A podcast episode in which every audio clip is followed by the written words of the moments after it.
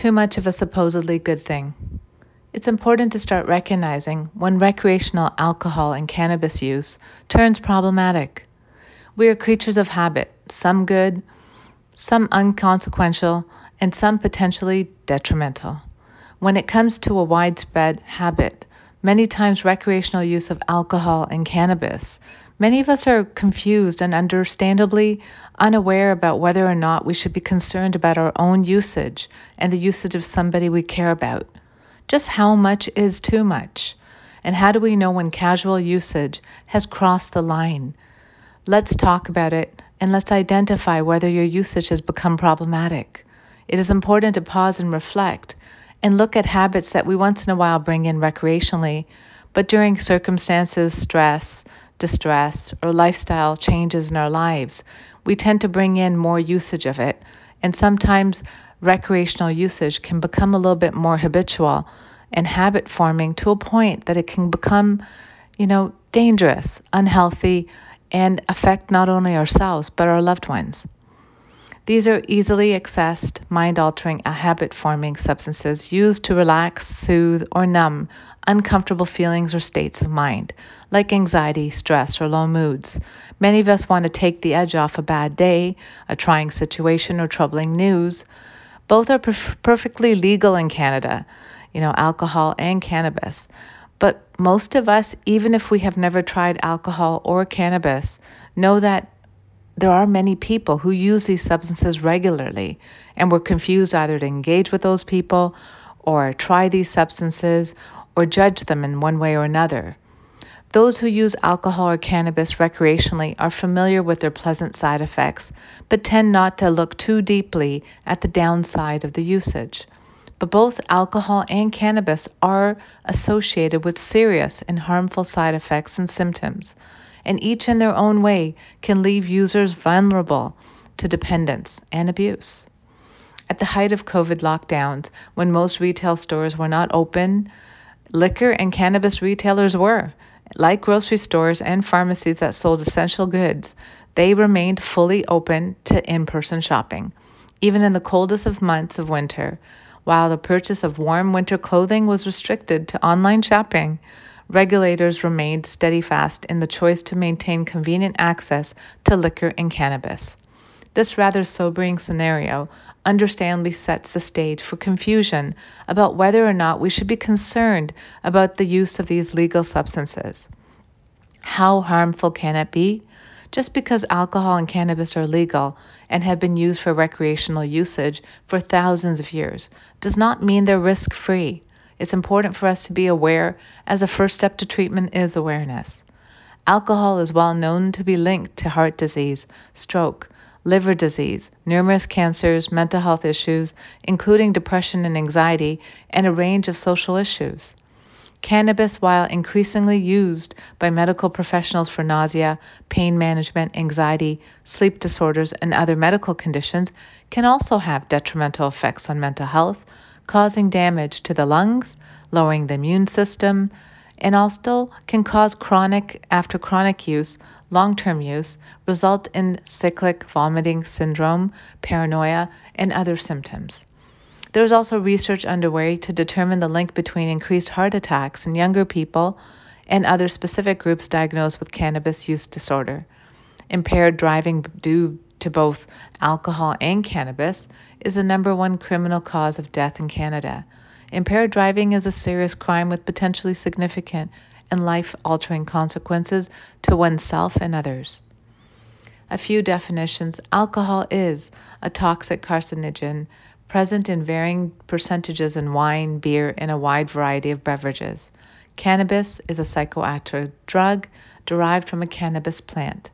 Addiction can be defined as any behavior or use of any substance to provide temporary relief from one uncomfortable emotions or situations that negatively impact the life of the user. And despite negative consequences, the user continues to use this behavior to numb, take the edge off, etc. With these definitions in mind, let's look at how much is too much and when casual, recreational usage has crossed the line and become something more problematic and concerning. A new framework With its criteria for alcohol use disorder and cannabis use disorder, the DSM 5 Diagnostic and Statistical Manual of Mental Disorders provides a helpful framework to determine whether or not the use of alcohol and cannabis is problematic. It is important for us to speak to our doctors, colleagues, references, and resources to determine whether the use is mild, moderate, or severe. While identifying cannabis as a potentially addictive substance may rattle long held beliefs in its harmless and non addictive substance through the lens of its ability to provide temporarily relief and numbing, it is a potential to interfere negatively in many people's lives. It falls squarely within the definition of an addictive substance. I've had many patients come in with their family members to convince them that they are addicted to something like cannabis, and many parents or loved ones being confused about it because of their own thoughts of how maybe, you know, we think it's addiction, but it's not. But any substance that we become reliant on to take the edge off can turn into an addiction. How much is too much? Back to the question of how much is too much. General guidelines on safe alcohol use vary and indicate that more than seven drinks per week for women and 14 drinks for men is excessive. But these guidelines are generic and of limited use. Many cannabis manufacturers recommend not exceeding 40 milligrams per day of the consumption. But since there are many variables when it comes to potency, including THC levels and the method of consumption, the question of safe daily and weekly usage is far more complex and difficult to pinpoint. Plus, we also have to look at our own health concerns. Many times it is good to speak to a doctor to look at other comorbid issues we may be having that we need to be aware of that might be worsening our condition or our health and our mental health. The question of how much is too much is more clearly addressed in the definition of addiction earlier in this article. But if you're wondering whether you are using or drinking too much. The questions that you need to ask yourself are whether the usage is negatively impacting your daily quality of life. And if so, you need to start considering if you can reduce or stop altogether. Many times it is good for us to practice healthy habits if we start finding ourselves going down a path of using a substance to take the edge off a day, day after day. If you are concerned or concern for a loved one, it is important to be honest with yourself when answering these questions. You are here to be your own best version of you, a higher, better version of you. Please keep that in mind as many times these type of substances turn addictive and the person it causes the most harm to is you. You need to learn how to be good to yourself, for your organs, for your body, for your mind to function well. As you respect your body, your body will respect you back. And so it's important for you to be honest and conclude that is my usage becoming problematic or not? And ask yourself, can I really decrease the level of my consumption without assistance? If you need assistance, there's nothing to be afraid of or upset about or think you're weak. That's not the case. We all are supportive beings, that we all need support and accountability buddies. Allow yourself to reach out and get help when you know that you've gone into an area territory where you have gone too far with something. During the pandemic, many people have been relying on more alcohol and cannabis use to just take the boredom away, change life, or numb feelings of financial stress, life stress, work stress, family stress, or the lack of social connection and the isolation that has shown up. It is important for us to be honest and bring some outside resources to help if we need it. Let's take a mindful moment right now, breathing in and out and reflecting on our own life. Have I been drinking too much? Have I been using cannabis more than I should? Even if it's an edible, it is still cannabis. Let's try to pay attention in this mindful moment, taking a deep inhale in and out and reflecting on our own life. Do I have some habits that I could polish up or I could reduce or maybe I need help for?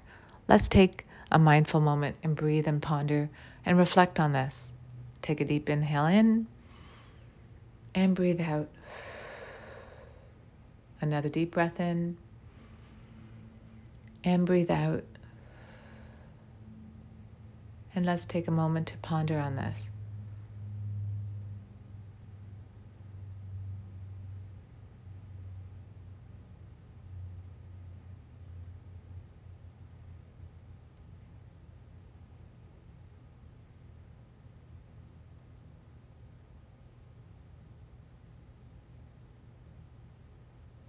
As I gently bring you back from this mindful moment.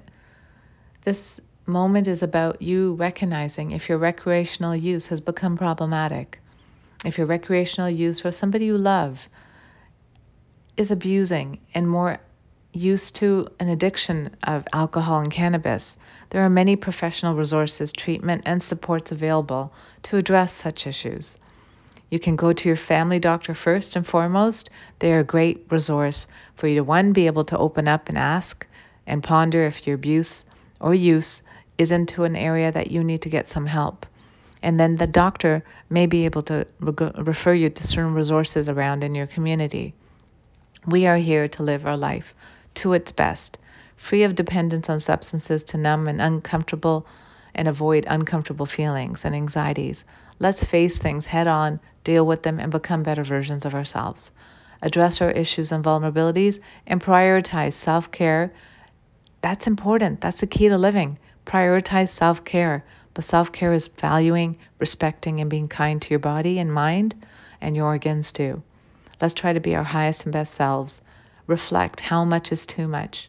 If you're concerned about your use of alcohol and cannabis, learn more about the potential risks of alcohol and cannabis. Be aware of what you're doing.